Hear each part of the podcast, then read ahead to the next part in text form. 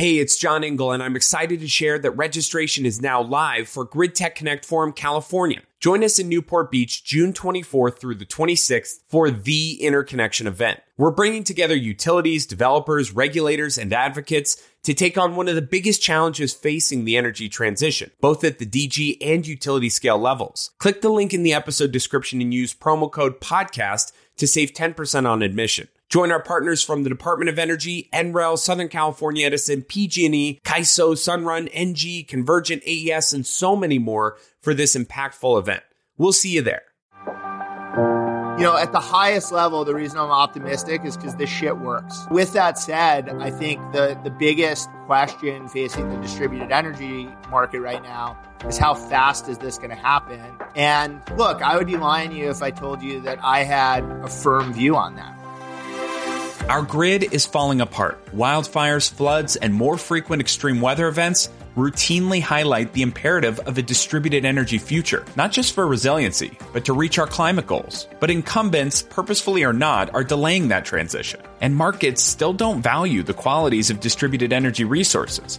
Will we fully value DER's myriad benefits before it's too late? I'm John Engel, Content Director for Renewable Energy World. This week on Factor This, I'm joined by Tim Hade, the COO and co-founder of Scale Microgrid Solutions. We had a wide-ranging conversation about the role of distributed energy for the grid of the future, the perils of scaling a climate tech hardware company, and what's holding back the Inflation Reduction Act. Tim shares how his time in the military mobilized him to fight climate change, why he's so optimistic that DERs will one day break through, and you need to hear his five tips for anyone starting a clean energy company. Here's a hint get smart on tax equity, or find someone who is. This one's a bit longer than normal, but I promise it's worth it to stick it out to the end. That's all next on Factor This from Renewable Energy World. This episode of Factor This is sponsored by Heila Technologies, a Kohler company. Heila is changing the way complex microgrids are managed and operated with its edge control and optimization platform, which makes each asset in a system smarter while making the whole microgrid more efficient and resilient. The edge helps EPCs and developers simplify microgrid deployment through a flexible approach that ensures systems operate reliably while unlocking new revenue streams. Heila is a proud sponsor of the 2023 Grid Tech Connect Forum. Register now at gridtechconnect.com to learn more about Heila and the Edge platform and to join us in San Diego, California on February 6th. I'm excited to announce a new segment on Factor This, the Speaker Spotlight, a partnership between Factor This and WRISE, women of renewable industries and sustainable energy, with the goal of elevating different voices in our industry. Each week, we'll feature someone from the WRISE Speakers Bureau and you can always check the show notes for a link to their profile. Now over to Gabrielle with our first WRISE Speaker Spotlight. The WRISE Speakers Bureau is a public, searchable database of diverse, qualified speakers willing to publicly speak, present, and engage on renewable energy topics. This episode's featured speaker is Tasha McCarter, VP of Solar Engineering at RWE. Tasha's expertise spans across PV system design and engineering, project management and development, environmental justice, and more. Contact Tasha for a speaking engagement, view other speakers, or join the Speakers Bureau yourself by visiting wriseenergy.org. That's W-R-I-S-E-N-E-R-G-Y dot org. Tim Hade, thanks for joining the Factor This podcast. Good to see you. Good to have you on. Thanks for having me, John. Big fan, man. Yeah, I appreciate that. Whether that's true or not, I you know, I will take I will take any compliments and I wish more guests would start that way. It would I think it's a good primer for the conversation. This is going to be a good good chat. Start off with a little bit of, of your background. That's that's what we try to do uh, each time we bring someone new on onto the show for yep. You know, I think people probably who are listening to this have heard of Scale Microgrid Solutions, but might not know too much about you. So why don't you start there? Yeah. Um, you know, I guess the genesis for me was I was a military guy. So um, I went to the Air Force Academy for undergrad um, and then did six years of active duty service after that. Um, and I think for me, that was really the precipice of getting into climate change. Um, you know, one, one of the things I don't think people talk a lot about is the Department of Defense has looked at climate change as being really the predominant long term national security threat for like 25 years at this point. Yeah. Um, so when I was in the Pentagon, sort of, uh, you know, 2008, 2009 timeframe, um, this was something that was talked about openly um, in terms of being one of the biggest challenges that the United States, but humanity more broadly faces um, in the coming decades. Um, that stayed with me and sort of became the thing that I wanted to work on. So when I transitioned out of the military um, and went to grad school, uh, that was uh, really the thing I was kind of looking for is what's my angle to get into, you know, clean tech, climate tech, um, you know, something that's going to make uh, a positive impact in addressing this problem. Um, and then out of that, I ended up going and working with my best friend from growing up and his dad at a place called uh, Rudox Engine and Equipment Company, which was a uh, originally sort of a backup standby generator provider, uh, predominantly back in the day, uh, diesel. And uh, Ryan and Howard, who are my two co-founders in Scale, had this vision of transforming that company into a sustainable energy company um, and so we started really with uh, cogeneration. Cogeneration led us into solar storage. Um, that was really the precipice for you know breaking off and, and starting scale microgrids. Uh, but we've kind of been working together ever since, and I think we're on year twelve of that That's partnership awesome. right now. So it's it's been it's it's been a journey. I'm interested in how your your work starting out at the the cogen shop was shaped by you know the kind of climate tech 1.0 bubble burst of the you know the early 2010s so right as you're saying i want to get involved in in fighting climate change and being in climate tech the whole thing goes bust. Um eh, yeah. did that influence your thinking of like is this the right move? And how do i position myself to make sure that you know i'm not part of that whatever that next wave of of belly up looks like yeah, not really, right? I mean, I think I've always tried to look at this from a big picture perspective, right? And obviously, you know, markets are cyclical, right? And so, you know, there are going to be boom times and there are going to be bust times. I think what doesn't go away is the underlying problem, right? And so, you know, one of the things, you know, that I actually really like about working in climate tech um, is as much as it can be, I think it's pretty much a recession proof business, right? Hmm. I think that, you know, if you think about, you know, sort of financial markets and, and, you know, where the, where, you know, where we are in cycles and things like that. I mean, throughout my career, right, there's going to be, I don't know, five or six bubbles and there's going to be five or six recessions, whatever it might be. Um, and that's all well and good. That's going to happen with or without me. Um, I just try to sort of stay focused on the work, right? And I think our perspective on this for a long time is that if you want to build an energy company that matters, that's going to take decades, not years. Um, and so, you know, you got to show up every day. You got to make a little bit of progress every day, but you also got to understand that this is a marathon, not a sprint. And so I think, you know, at our company and sort of our philosophy in coming into this was, you know, have a long term view right? Don't think about this in terms of, you know, the next six months, uh, the next year, anything like that. Really think about this over, you know, a decade, two decade time frame. And I think with that perspective, you worry less about things like clean tech 1.0 or climate tech 2.0 or whatever the case might be. Um, but you know that that's that that's a, a perspective I wish more people in the investment community shared. Um, so there, there's obviously like the practical realities of having to be uh, a little bit more short term focused as well. Why don't you describe Scale's positioning, what it started out as, what it, what you hope to address in the market, what maybe it's evolved to in these last you know six seven years, just so people get a good idea of the work you're doing. Yeah, so so I think if you go back to right before we we started Scale, I mean, I think what our experience in cogeneration taught us was that distributed energy in a broad sense was going to be a much bigger um, driver of electricity markets moving forward than I think many analysts were projecting, right?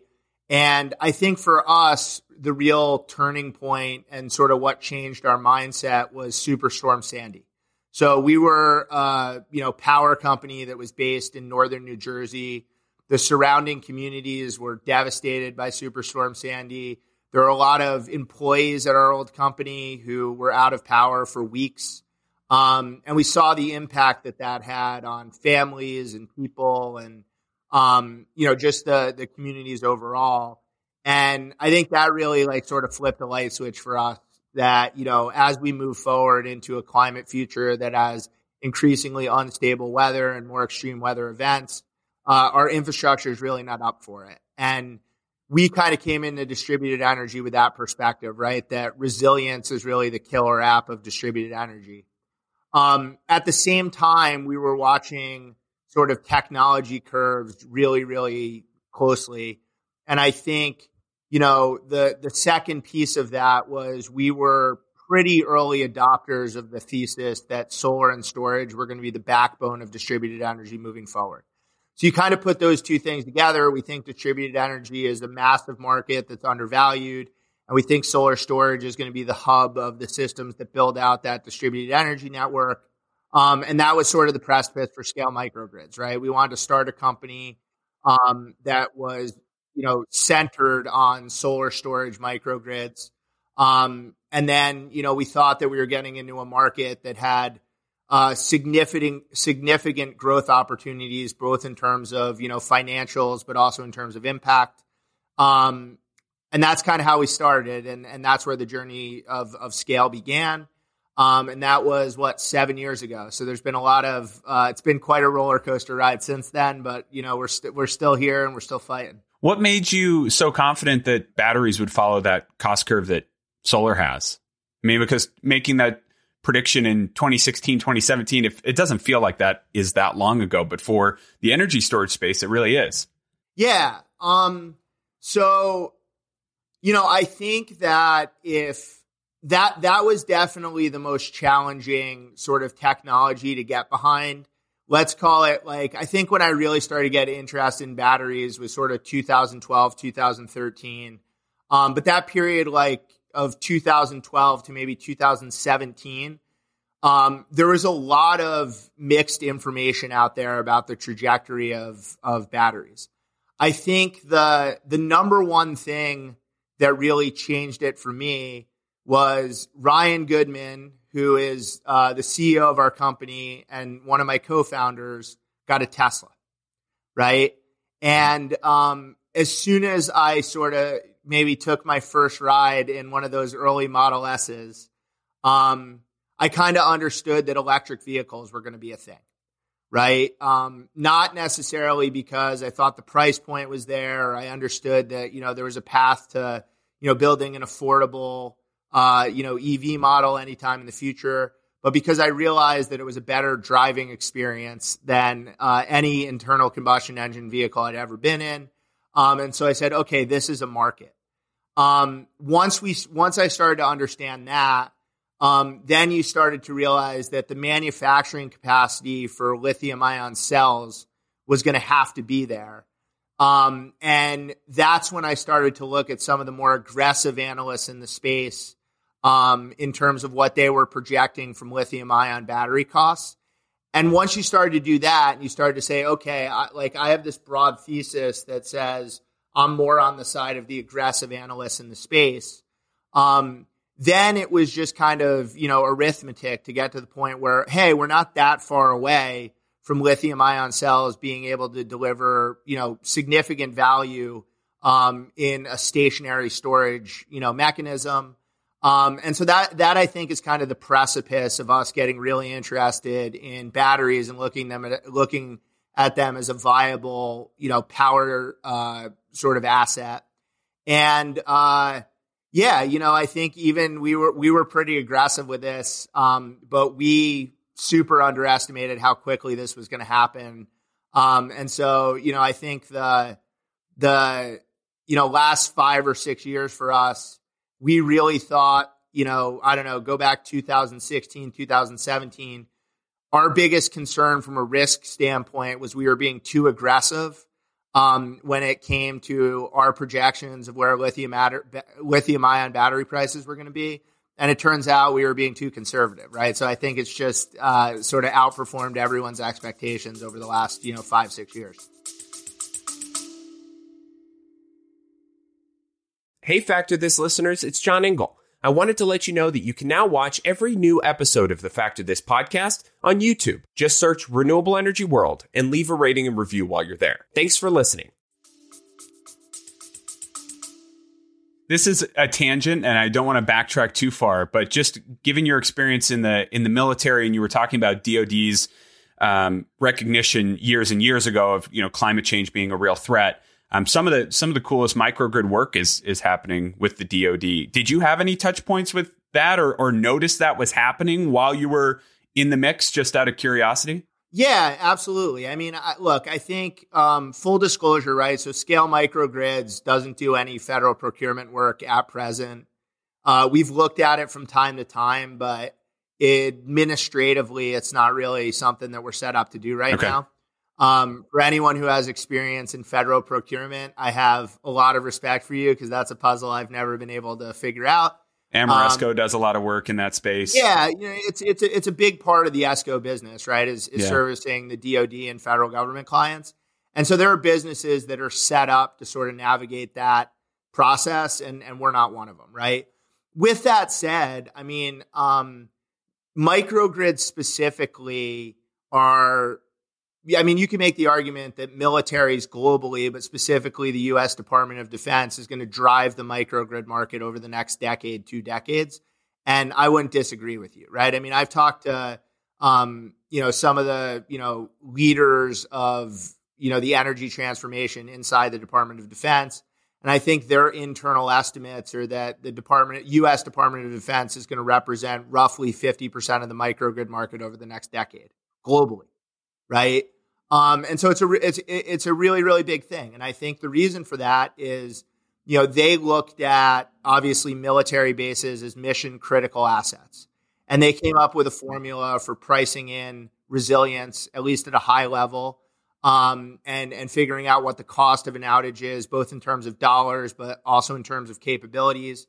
And they basically came to the assessment to say every military base needs to have a microgrid. We need to be able to generate our own power this is a threat to our ability to perform our mission, and we're going to fix that by deploying microgrids.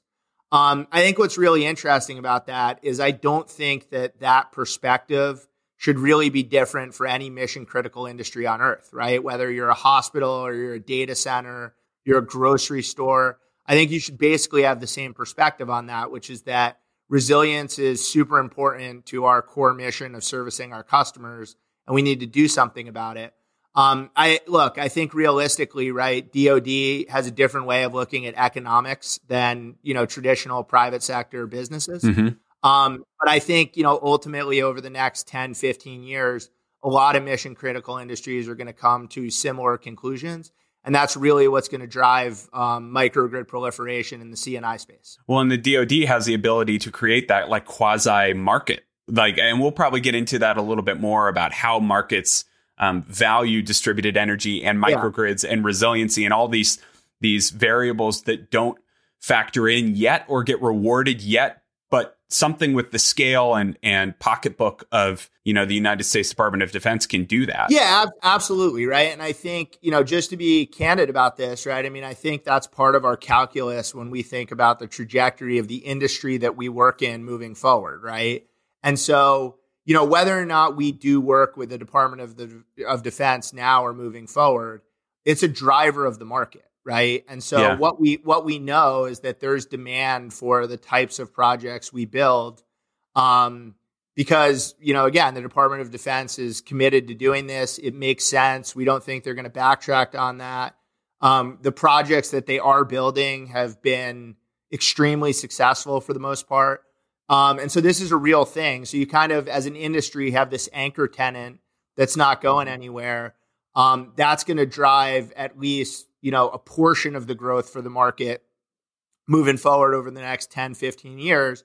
And then, you know, we're obviously on the aggressive end of the spectrum when we think about, you know, how, how fast the C&I sector is going to kind of pick up that mantle. Uh, but you put those two things together, and I think, you know, the DoD definitely sets the floor for us as an industry that's a pretty high floor. I've covered, um, you know, it's a, a, separate story, but DoD's um, support in scaling these, you know, capitally intensive sectors is is crucial to stuff like even geothermal.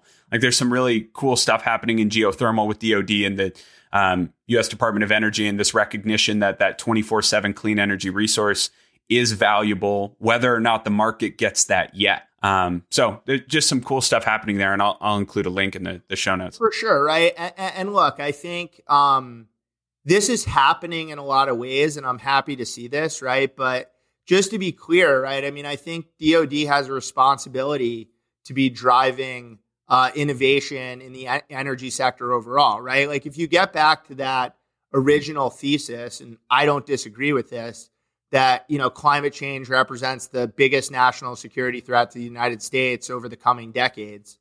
Um, you know, DoD needs to be investing in technologies and mechanisms and systems to help address that, right? So, you know, again, I'm not part of these conversations, but yeah. my guess would be that you know, some of the higher ranking people in Washington, D.C. are sitting down and having exactly this conversation, right? Which is on one hand, we have to prepare the military to deal with the implications of an increasingly unstable, um, you know, geopolitical situation, largely driven by, you know, climate.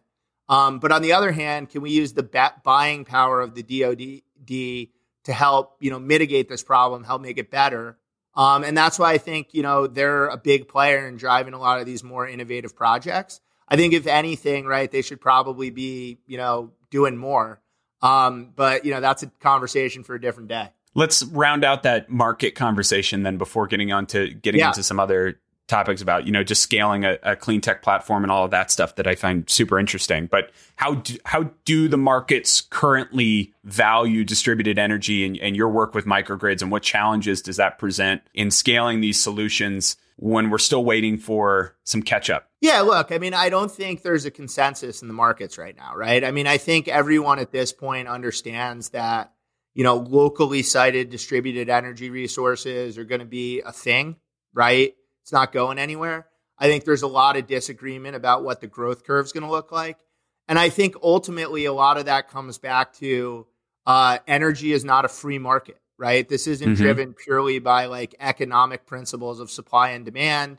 Um, we have, you know, regulated monopoly utilities in this country that have traditionally owned 100% of the power generation market. Now you have, you know, private sector companies that are coming up um, and trying to disrupt that um, via the deployment of distributed, distributed energy resources at a very high level. I think my view on it is certainly that distributed energy resources and the macro grid can work in concert to provide a better value proposition to end use consumers. And so we should work together on this. But look, like the practical reality of it is that some utilities have that perspective and some very much don't. And so I think when you you know talk to a lot of market analysts, where a lot of the um, divide is is really how quickly is um, the the policy and regulatory side of this going to catch up with the technology curve, right? Um, so you look at situations, right? Like probably the most high pri- profile example of this over the past year has been the NEM three proceedings in California, mm-hmm. right? And you know, look, I think what there, there's valid arguments on both sides of that equation, but ultimately that became kind of a political decision, right? It wasn't about like, hey, we have a perfect equation for calculating the value of distributed energy resources, and we're just going to apply this equation and then like let the market do, do what it does. Um, you know, it was a political process, right? And I think traditionally, you know, if you're bearish on distributed energy resources, one of the reasons to be bearish is to say, well, yeah, a lot of these decisions are ultimately political in nature, and utilities are so much better at politics than distributed energy resource companies, right? And so if we're betting on who's going to be able to like game the system the right way, we're going to bet on, you know, utilities and traditional power providers 100 times out of 100. And that's where you kind of get the bears in the market. Um, and then when you look at the bullish side of it, it's like, yeah, but that system isn't working so great, right? And so, um, you know, as we electrify everything and electricity becomes an even more important input to the way society works, um, people are going to have higher requirements for reliability, resilience, sustainability, cost. Um, and and so they're gonna, you know, it's sort of going to be a bottom up, you know, driver of adoption of distributed energy resources there's nothing that like politics are going to do to stop that. That can only like sort of change the trajectory. Um, and so, you know, th- those are kind of, I think, the two sides of the spectrum, and the reality is probably somewhere in the middle. Well, and maybe this is a, a, point somewhere in the middle, but we talk about incumbents all the time in the energy transition, and usually we're talking about you know fossil fuel generation yeah. or, or whatever um, versus clean energy, but but there's also the the issue of incumbents with monopoly utilities as well, and you're talking about like the, the sheer manpower of some of these corporations. You go to one of these proceedings, and it's like 90 10 utility yeah. lawyers, bodies, just, and that's an overwhelming force for a, a public utility commissioner to, to, you know, that's, that's all the content they are receiving is from these very well paid people and they lean on, you know, repetition and they, they just keep firing. They're not giving up this ground. So I think, I, I, I, do want to drill down into that a little bit more about why you are optimistic and you seem pretty optimistic just by nature of know what you're working and hoping to accomplish. Our last episode of this podcast was about you know North Carolina passed a very significant um, carbon emissions reduction goal in 2021 with GOP led legislature. It seemed like the unthinkable given the political times. And now a year and a half later, we have Duke capping solar interconnections at, at yeah. three three gigs over three years and and making those targets almost unattainable by every mark. And so you still have this significant barrier in the utility in the grid operator in the in the regulator to overcome. Why are you optimistic that that bottom up uh, momentum will work and soon enough, really? Yeah, look, I think like the root of my optimism is I'm on the front lines of this, right? And so, you know, at the highest level, the reason I'm optimistic is because this shit works, right? So when we build a system for our customers, you know, in almost every case, they save money, they improve their operational resilience, they reduce their greenhouse gas emissions, um, and they have a cool story to tell, right? They, they like our customers like building these projects and they like what they look like when they're done and they like what, you know, how they sort of fit into the, the facility and things like that. So I think the reason I'm optimistic is because our customers like this stuff, right? Mm-hmm. So over time, and this is kind of how we're building our business, right? We build one of these and our customer has a positive experience and he tells his friends and then we build some for his friends and they like it and they tell their friends. Um, and so look like over time right over a long period of time that's why i'm optimistic because i think distributed energy resources provide value that really appeals to people right? Um, at the same time you know we as an industry are every single year getting better and better and better at this and there's you know such uh, an amazing amount of talent coming into our space and you know, you just kind of look at the trajectory. We're not stagnant either. So, like the value that we're providing today is going to be better next year. It's going to be better the year after that. Um, and, and so, you know, I think that's the reason for optimism. You know, with that said, I think the the biggest question facing the distributed energy market right now is how fast is this going to happen? And look, I would be lying to you if I told you that I had a firm view on that, right? I think ultimately you know, my view on the utility role of the distributed, you know, distributed energy transition is in an ideal world, they would embrace it, right? Because ultimately, I think that there is a way that utilities can work with distributed energy providers while maintaining profitability and fiduciary responsibility to shareholders. And the outcome of that is going to be a better system for everyone. That's what I wish would happen. But you know, the worst case scenario is they can delay this, right? And I think doing so in a lot of cases would be to their detriment, right? So, you know, look, there this is no secret, right? I think when you have um, you know, states, regions, territories that are having significant problems with their existing grids, there are a lot of customers right now um, who are just getting off the grid, right? That's a thing yeah. that's happened in the last like two, three years. And surprisingly, they're doing so at not much of a premium to existing utility rates. And so look, ultimately I think, you know, the the stick, right? The carrot for utilities is kind of like, look, we're all trying to solve the same problem. Let's do it together. It'll be a better outcome for everyone. But the stick is, look, if you don't do this, people are going to leave. And if people leave, that means that the fixed costs of running the grid are going to be distributed over a smaller population which means the smaller population is paying higher rates, which means more people are going to leave, right? and generally speaking, that's, you know, I don't know, been talked about for the last 20, 30 years as the utility death spiral. Um, I think if you look at sort of what's happening in the market today, that would be a concern of mine if I was a utility executive, right? Um, and so ultimately, I think we're in a position right now, and if utility executives aren't in this position, they will be over the next 10 years, where um, it's a lot better and it's much more in their best interest to work with distributed energy providers to create sort of the best utilitarian system than it is to try to fight against them and lose market share. Right. And so that, you know, ultimately, I think over time, like cooler heads will prevail and we'll end up building the best system and like the market will work the way the market's supposed to work. But, you know, that's that's where all this climate stuff gets really tricky, right? Because there's also a timeline on this. And so do I think that's going to happen over the next 10 years? I hope so. But yeah, there are things that utilities can do to delay proceedings two, three, four years just by filing some paperwork.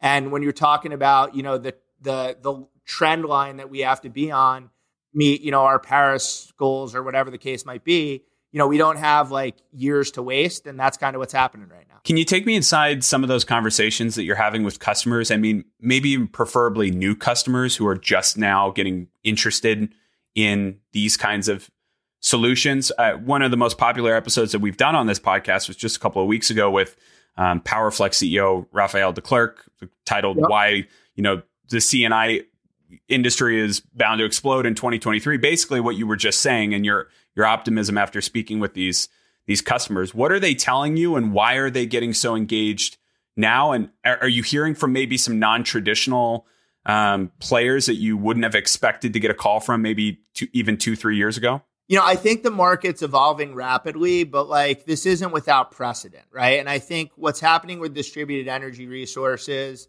is pretty similar to the way a lot of diff- new technologies evolve, right? Which is, you know, I think until very recently, maybe like the first part of 2021, mid 2021, we were still in the early adopter sort of market, right? And so, you know, microgrids, you know, distributed energy as uh, general as a sector, uh, you know, I think really only appealed to people who had um, a real interest in this stuff, right? So, you know, it wasn't, it, it, it was new, it was novel, it seemed complicated, right? Like people weren't doing this just because it was the easy thing to do. They were doing it because they had like an underlying interest, right? And so, really, your job as a distributed energy company was to try to find those people, right? Like we always talked about it internally as like we're trying to find a needle in a haystack, right? It's not good enough to just go to a facility and meet a facility manager or an executive and like pitch them on economics, operational resilience, and sustainability um, they also have to like have an interest in doing this, or you know, it's gotta. It, it, there's got to be some sort of emotional factor that goes into this. Um, and that was really the world we operated in. I can't say like a precise date, but over the last like year and a half, two years, we've kind of you know hit that inflection point where now we're getting into you know I think you know more steady state growth, right? Where now there's enough of these systems out there, and this is a big enough thing that you know it's not viewed as like new or novel or crazy. It's viewed as like a realistic option that that folks need to be considering. I think there are a few drivers of that right? Obviously um, from a public standpoint you know what's happened with the ira um, has driven a lot of interest in the sector we can talk about like the pros and cons of the ira but you know it's on the front page of the newspaper right? And and people are hearing about this and they know there's money out there for it and they know there's incentives and things like that. So I think that's bringing a lot more folks to the table.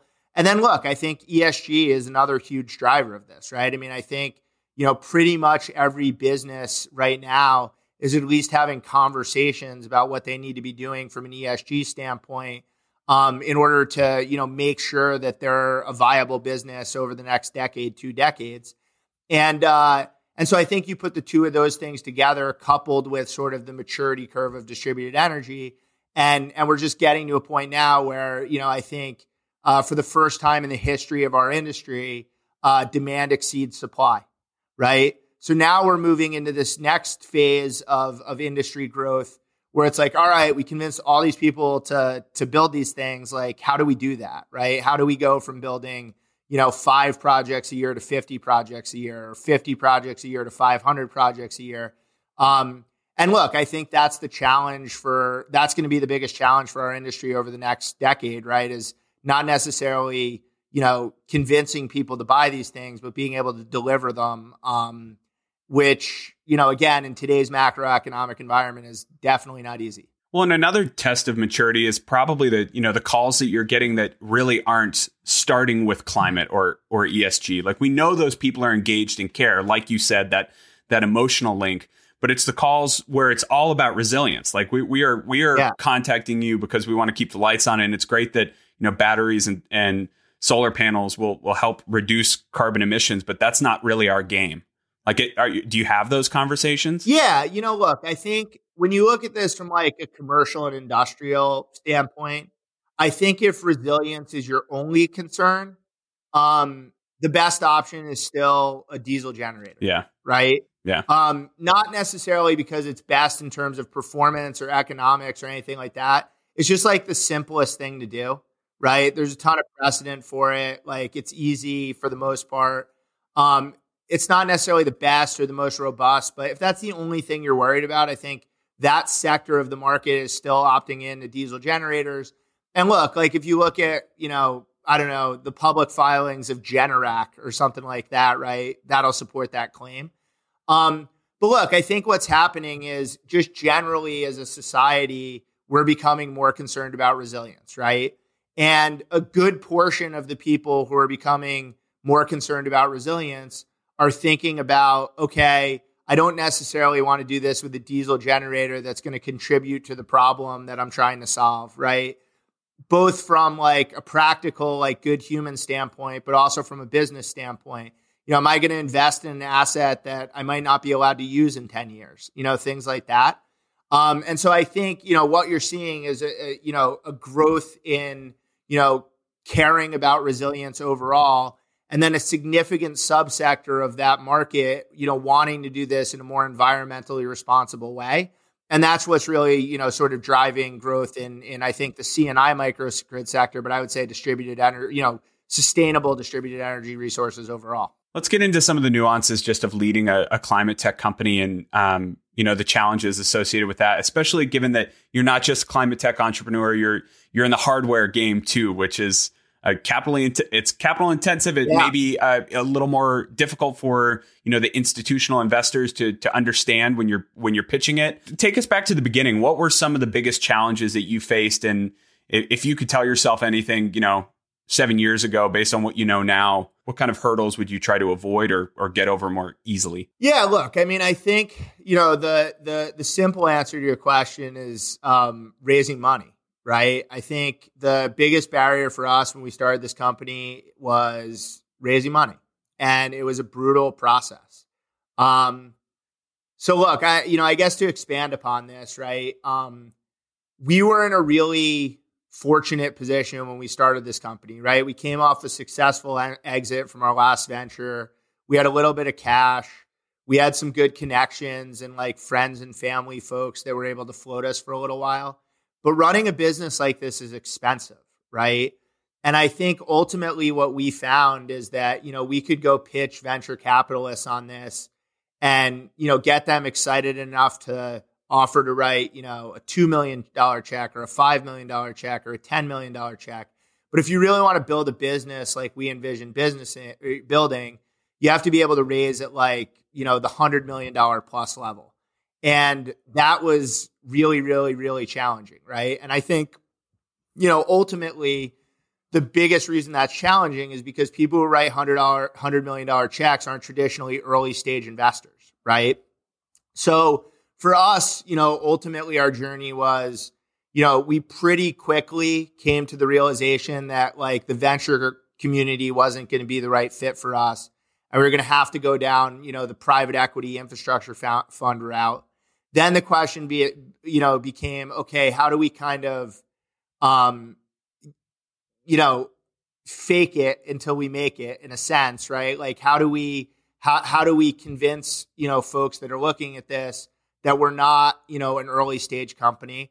And ultimately, the only reason we, the only way we could figure out how to do that was to build some projects, right? Um, in order to, you know, at least in our experience, and this is now, you know, four or five years ago, um, the key, the key to convincing sort of, you know, the private equity and, um, you know, infrastructure community to take you seriously was having assets in the ground that were operational, so you could kind of prove the execution, right? No one really disagreed, I don't think, with like the ideas the question was just like, can you guys actually build this stuff? Um, and so, you know, I think that was the hard part for us. And so we ended up um, begging and borrowing from anyone who would give us money to build our first few projects. Um, you know, they're like literally, you know, calling people that we knew had like a personal tax appetite and trying to get them to invest in, you know, microgrids at warehouses and things like that. Um, and, and, again, right, like we were very, very fortunate, and I think luck had a lot to do with it that we were able to pull that off. Um, and then, you know, for us, right, it, we, that ultimately led to some introductions to Warburg Pincus, who has been our capital solutions provider for the last five years. And I don't have enough good things to say about them. Like they're awesome to work with, and they've helped us really grow and scale this business and put ourselves in a position, I think, for better things to come. Um, but look, you know, they they weren't going to take us seriously until we had some assets in the ground. And so I think that was really the challenge for us was figuring out like how do you raise that first 10, 15 million dollars that we needed in order to deploy some projects. And uh, you know, I don't even know what I would tell myself if I went back, right? I think what I would tell myself is like you basically have to do what you did, right? Which is just like hustle, beg, and borrow. Um, and, and like it's going to work out in the end. Um, but look, I think, you know, one of the things I talk a lot about when I talk to certainly policymakers or people in the investment community is if we actually want to solve climate um, and and leave a better world for our kids and our grandkids than we have, we have to lower the barriers to uh, entry for entrepreneurs in the space, right? Um, I mean, look, like if I had to do this again, was it a good risk reward trade off from a financial standpoint? Probably not. Right. Like the odds were really, really against us. And even as I like sit in this position, I'm on the other side of it and it's like kind of worked out. Like it probably wasn't a responsible bet. Right. we, we, we ended up doing it because it mattered to us. And I don't know, like we're pretty overconfident. I guess, right? Like we, we had a lot of belief in our team and, and our capability. It, it kind of worked out. But I think as we move forward and we think about what we really need to do in order to execute at the scale that's required to, to you know, execute the energy transition, um, not everyone should have to go through that, right? And there has to be a path to, you know, getting that first 10, 15 million dollars that you need in order to, you know, create proof of concept and really get, you know, traditional institutional investors interested in doing this stuff. And look, I think it's getting better, right? Like you have programs like ARPA E that are mm-hmm. doing a lot of this stuff. You know, private sector, you know, things like, you know, breakthrough ventures, right? And things like that. Um, so there, there's there's more, you know, opportunity today than there was five years ago, and hopefully that trend continues.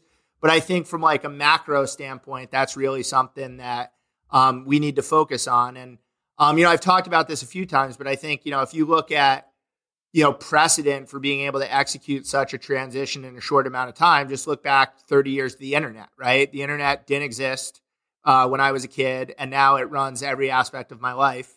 And I think a big reason for that is the barriers for entrepreneurs who are trying to get into tech or internet, you know, companies was very, very, very low right? And so you had a lot of, you know, really, really smart, ambitious, creative people.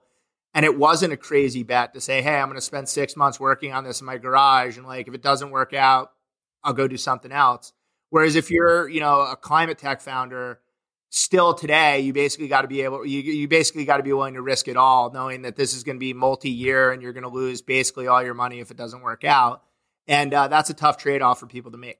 That is tough. Um, what what are some of the the challenges unique to what you guys are doing in like the hard tech space versus all the software offerings and the you know the SPAC spree that we saw over the last you know yeah. I guess two years, but it slowed and maybe fizzled a bit. I, you know, to be candid, right? I think our biggest challenge right now is supply chain, right? And um, it's a it's a fucking nightmare, right? I, um, I, I, you know, I think one of the things that we did not fully appreciate when we were, you know, in the earlier stages of this business was how fragile the supply chain was, right? And so, listen, like some of this is just bad timing, right? In terms of like we were really ramping up our business and then COVID happened, right? And then, you know, everything that's happened subsequently to, um, you know, make navigating supply chains really, really um, complicated. But look, I think in general, right? Like if you look at our energy infrastructure, at least, um, the supply chains that we're utilizing to build all this stuff are kind of a house of cards, right? Like there's certain breakers that we use in our switchgear that are built not in China, but in like one city in China, right? And so, like, when that city goes into zero COVID lockdown, that breaker doesn't exist and you can't build a switchgear without that breaker. So now, like, the global switchgear market is stagnant because, like, that you know there's nowhere to get this breaker on earth right it's not a matter i don't of, i don't think i realized that it was that acute in some situations yeah, that yeah, it like comes down it, to this it, single factory. Yeah, it's it's wild, right? And so, you know, you you start you start like to understand this stuff. Um, and I've I've learned, you know, I don't know, so much more about supply chains over the last ten year or two years than I than I knew previously. But it, it, it's it's really a complicated situation, right? And then you know that that same sort of principle I think applies to like the critical minerals and and raw materials that we need to build this stuff, right? So you think about like something like 70% of the world's nickel supply comes from Russia, which we now have. We can't buy nickel from Russia for obvious reasons, right? And so, like, things like that, where, you know, we kind of built this like global supply chain network um, for, for good reasons, right? I mean, I think like, I don't know, 10 years ago, I was a big fan of like the global supply chain, right? And thought that there was changed a little bit but yeah, like we didn't we didn't really think about the fact that oh, like we can't control what China does or what Russia does or what Australia does, right? And so if we're 100% dependent on them for some of these, you know, inputs to our system, like what do we do? And um and so that's I think the phase that that we're in right now, right? Is we're really scrambling to figure out how to fix that. And look, there are like a lot of positive developments. I think, you know, one of the things that I'm super excited about and like, I don't know, you know, I think is going to be great for the United States is we're bringing a lot of the manufacturing capacity that we need to build this stuff back to the US. Um, and I think that's going to be a big driver of economy. It's going to create a lot of high paying jobs, right? It's going to be good for society overall. Um, but that's going to take time right? I mean, you don't just like factories don't just start working, right? It takes a while to build them and it takes a while to tweak them and, and that kind of stuff. And so, you know, I think over the next, you know, our view is like over the next five years, that's going to be the biggest challenge for our business is navigating, you know, very, very complex supply chain problems. And, you know, we're trying to adapt on the fly to be able to do that at a really high level. It's not easy to do we've waited long enough to dive into the Inflation Reduction Act. And I told you in a, a call before we recorded this that like I'm getting kind of tired of the conversations about the IRA, not because it's not significant, Amen. but they're just like all the same. And it's the big infrastructure guys going like, this is great, this is game changing. It is, and we all acknowledge that. But there are nuances to realizing the benefits of the the IRA and who it is meant for that I don't think we've really gotten a chance to talk about yet as a collective.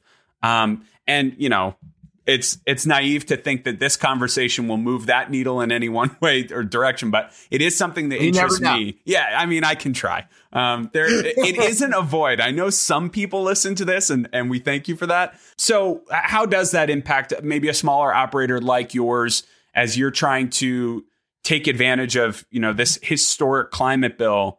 Was it meant for for people like you and for companies like yours? Yeah, I mean, look, I, I, I think to start off with, right, I will say that um, I tried to do everything I could possibly do to advocate for passage of the Inflation Reduction Act. And on balance, I think it's the most important climate legislation that's ever been passed globally. Um, so I have like 99% of what I think is it's a very, very good thing.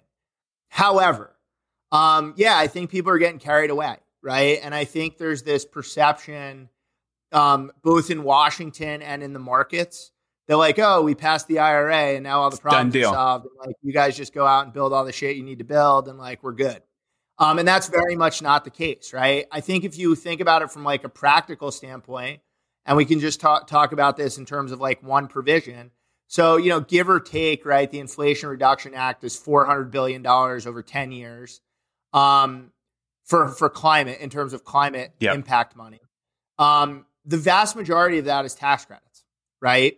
And monetizing tax credits is a disaster right? Like it is the most efficient, inefficient way to fund something that I've ever seen in my life.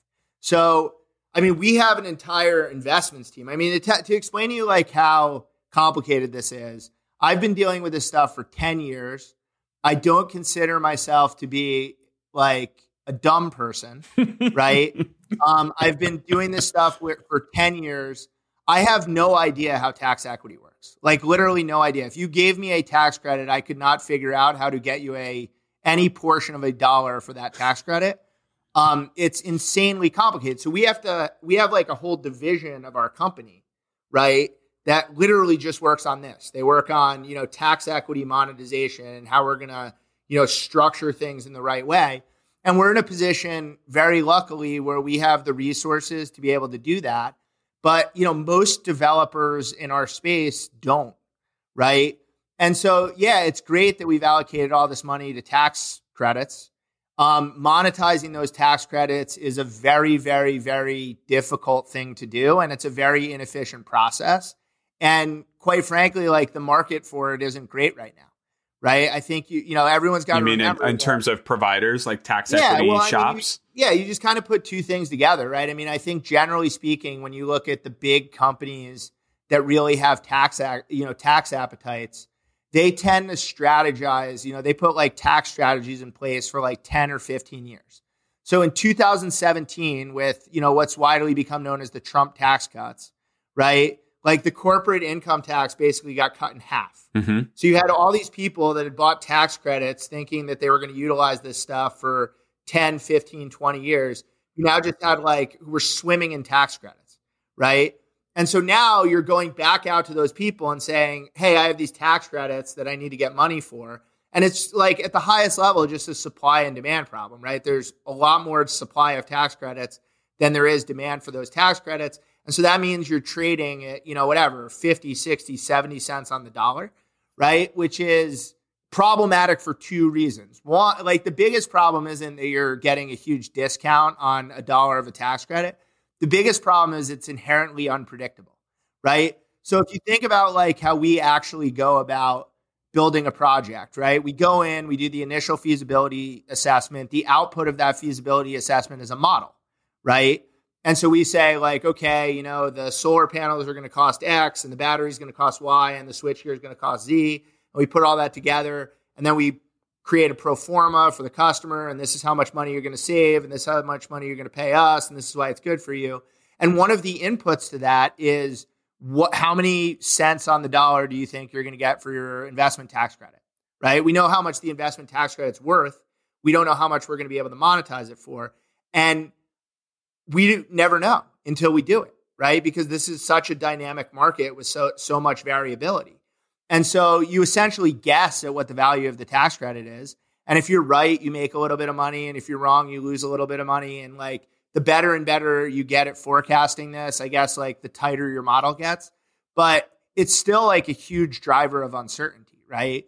And so, you know, look, I think the biggest thing I was advocating for when it came to tax credits in the IRA was a mechanism known as direct pay, which I still think is crazy that there was opposition to, right? Which is basically like, look, like you can either have this in the form of a tax credit or you can have this in the form of cash at maybe like 80 cents on the dollar or 90 cents on the dollar. It never got far enough that we were having like serious conversations about what that ratio should be. But at the end of the day, right, like that would have been the mechanism that allowed a lot of folks in the US to think about this more clearly and like actually do these deals with less risk and less uncertainty. That didn't happen, right? So, like, whatever, it is what it is. That's behind us. The question now is like, how do we create a tax equity market moving forward that's more predictable and fairer so that like people who are looking at projects that they have to start today but aren't going to have a tax credit on for two years know how much that tax credit's worth, right? And, and I think if we don't fix that, um, it's going to really limit the number of developers that are going to be able to come into the space and build profitable businesses, which in my mind is not to anyone's benefit. So much less fun than talking about microgrids, though. Yeah, and, I mean, it's it's it's a lot less fun and it's a lot more boring and it's also super important, right? And yeah. I think that's where you know that's where like you lose a lot of people. I mean, we're lucky, like you know the the like the guy who runs our investment team. His name's Julian Torres. Um, awesome guy, huge nerd, right? And he likes going to things like you know tax conferences and like talking to people about like different ways to like get you know 77 cents instead of 75 cents and stuff like that uh, that is definitely not my jam. But like, yeah, I bet those debriefs are riveting. Yeah, I mean, look, the re- the reality of the situation is if you're going to build a clean tech company in 2023, um, you need to be very, very sophisticated about the way the markets work, and a huge piece of that is tax equity. Yeah. And so you have to have someone like that on the team who really understands this stuff. And look, man, like at the end of the day, right? Our engineering team is very, very innovative our finance team is equally in, as innovative in different ways and and that's one of the reasons we're growing right? Is not just because like we're building cool you know microgrids but also because we're coming up with new and novel ways to to finance them right? And and uh, so it's it's like you know an essential part of this business. Well and i make the comment all the time on on this podcast i made it to you in a, in a separate call that like the vast majority of of clean tech and clean infrastructure companies i hate the word platform i think it's so stupid um, are led by finance and bankers you know? Yeah. like and there's there's a reason for that and you mentioned it and and you guys have that at the top too. Um, like how involved is is your ceo in in these kinds of issues and uh, you know navigating this just financial like maze that you've described? Yeah no i mean look so so um ryan goodman is the ceo of our company is like uh a brilliant business person, right? Um, and, and, I think, you know, really for the first like four or five years of our company, he kind of was the CEO and the CFO, right? And a lot of what he spent his time on was the financial side of the business. Um, you know, of our five founding team members, he is like seven standard deviations better than any of us um, when, when it comes to understanding like the financial side of this business and the markets and all that kind of stuff.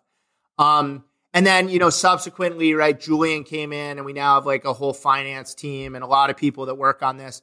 But I would say, like, still today, probably at least 50% of Ryan's time is spent on finance, you know, project finance broadly, but a huge portion of that is tax equity monetization, right? And like, look, in an ideal world, do I want that? Like, definitely not, right? When I'm trying to get on his calendar to be like, hey, we got to talk about like, you know, what we're going to do from a, you know, battery procurement standpoint or, you know, hey, I found out about this new cool like chemistry that I, I want to try out on a project or, you know, hey, we have an opportunity to do like an electrolysis project and like use hydrogen. Like, what do you think about that? Those are the conversations I want to have with them all the time, right? And I think a lot of times the answer is like, I can't because like I've got a meeting about raising debt or like monetizing tax credits. And um, and so, yeah, look, I think like the reality of the situation is that this is exceptionally complicated. And I think, you know, ultimately, when I think about it, if you're trying to start a clean tech company, you kind of got to be good at five things, right? You got to be good at like sales, business development. You got to be good on finance. You got to be good at the commercial aspect of this and making sure this is all papered and you're following all the rules and that kind of stuff. You got to be good on the technology side and you got to be good on the operational side, right? And that's like a very, very tall mountain to climb. And it takes a team effort because I've never met a person in this industry that's good at all those things. Um, it's like almost impossible to be have one person be good at all that stuff. So, you know, ultimately this is a team game, right? You got to surround yourself with people who have, uh, you know, complement you, but also address your weaknesses. And um, I think you have to approach it like that. Like you can't, you don't see a lot of successful clean tech companies that are fa- clean tech companies that are founded by one person. Yeah, right. It's a good point. It happens. It's pretty rare.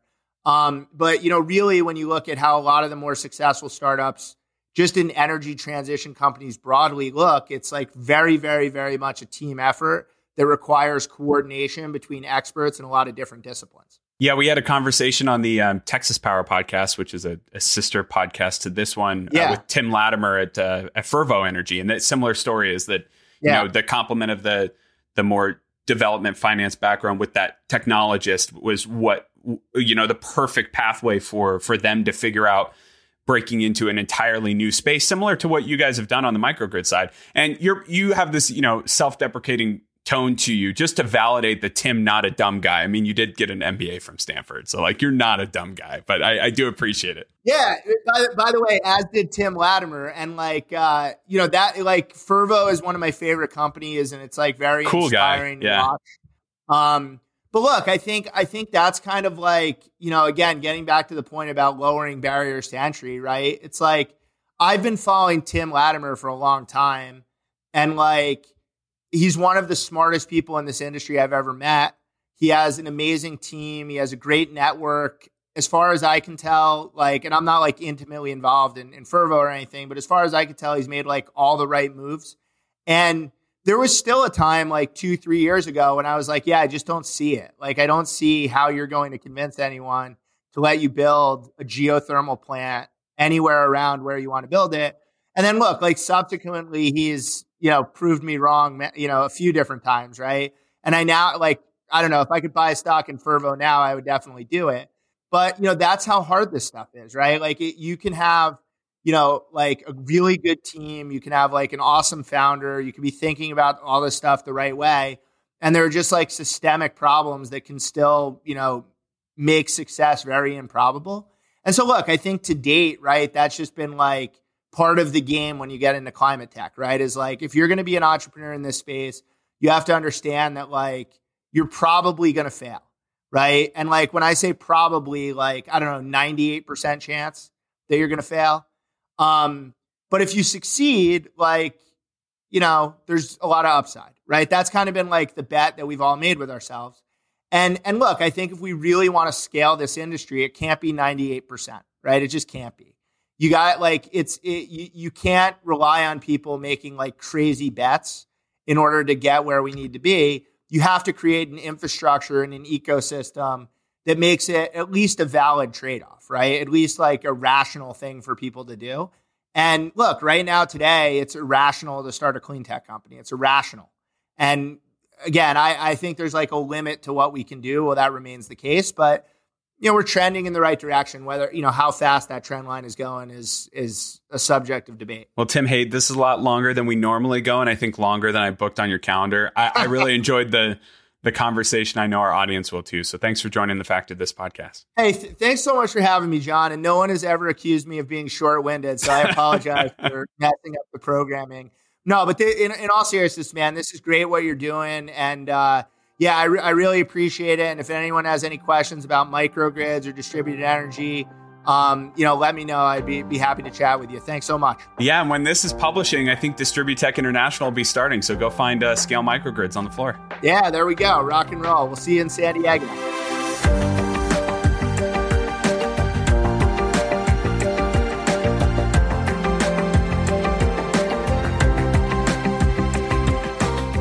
Thanks again to Tim Hade for joining the podcast. Factor This is a production of Renewable Energy World and Clarion Energy. Join us every Monday as we break down solar's most important topics with industry leaders who actually move the needle.